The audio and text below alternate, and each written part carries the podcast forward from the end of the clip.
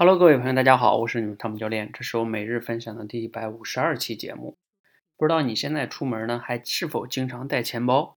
反正呢，像我自己经常出去，经常不带钱包了，经常用手机支付，因为现在我们这种移动支付在中国还是普及率非常高的。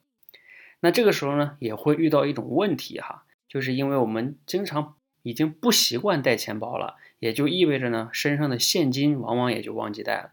但是呢，出门的时候呢，有些时候啊，还确实会用到现金，或多或少的都会用到。比如说像我之前有一次坐地铁，就是需要用现金，但是我又没有现金，啊，就比较麻烦，手机又支付不了。我还记得我在地铁里边向陌生人去换钱，哈，特别有意思的一些经历。好，那大家知道啊，在地铁里可能换钱也就十来块钱呀，啊，还好换一些。但是如果你可以想象一下啊，如果你在外边办事儿，现在你需要向陌生人去换一千多块钱的现金，你也不认识那些人，对吧？你得去跟人家沟通，然后我我手机转给你，对吧？然后你给我现金，你可以想象一下哈。虽然说看似也不难呀，对吧？我转给你，给我钱，但是大家知道，在中国哈，往往，唉，我们都是比较缺乏信任的，我们总是觉得，哎，他会不会是骗子呀，是吧？尤其涉及到钱，又是上千元的话。我们往往就会觉得不太安全，要不然还是算了吧，等等等等啊。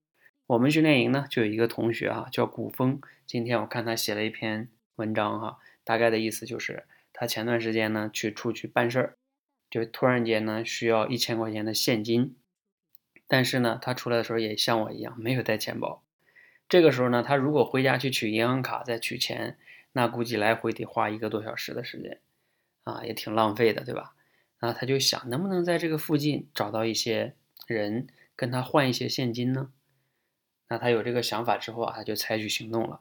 但是在大街上找人不太靠谱啊，他就去一些店里边，什么超市啊，包括卖一些烟酒的那些地方啊，等等等等的，去那里边跟那里边的老板去换。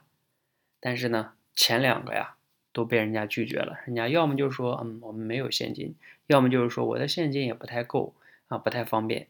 等等等等哈，反正其实核心一般情况下也就是不太愿意换。他自己也想过，要不然算了吧，估计换不到。但是后来想想呢，不行，还是要继续再找找。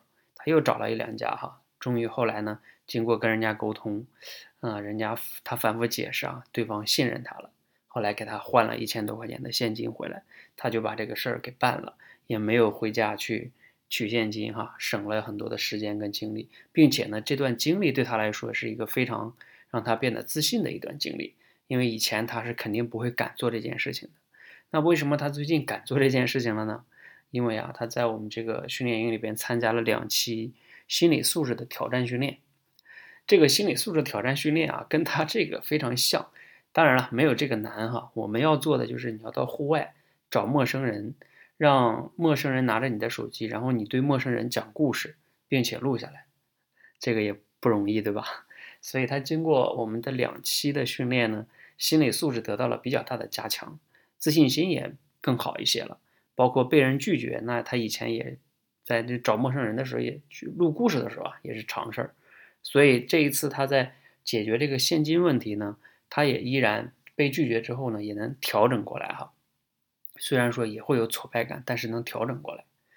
那我们呢，通过这样的一个训练哈，其实就是增强大家的心理素质。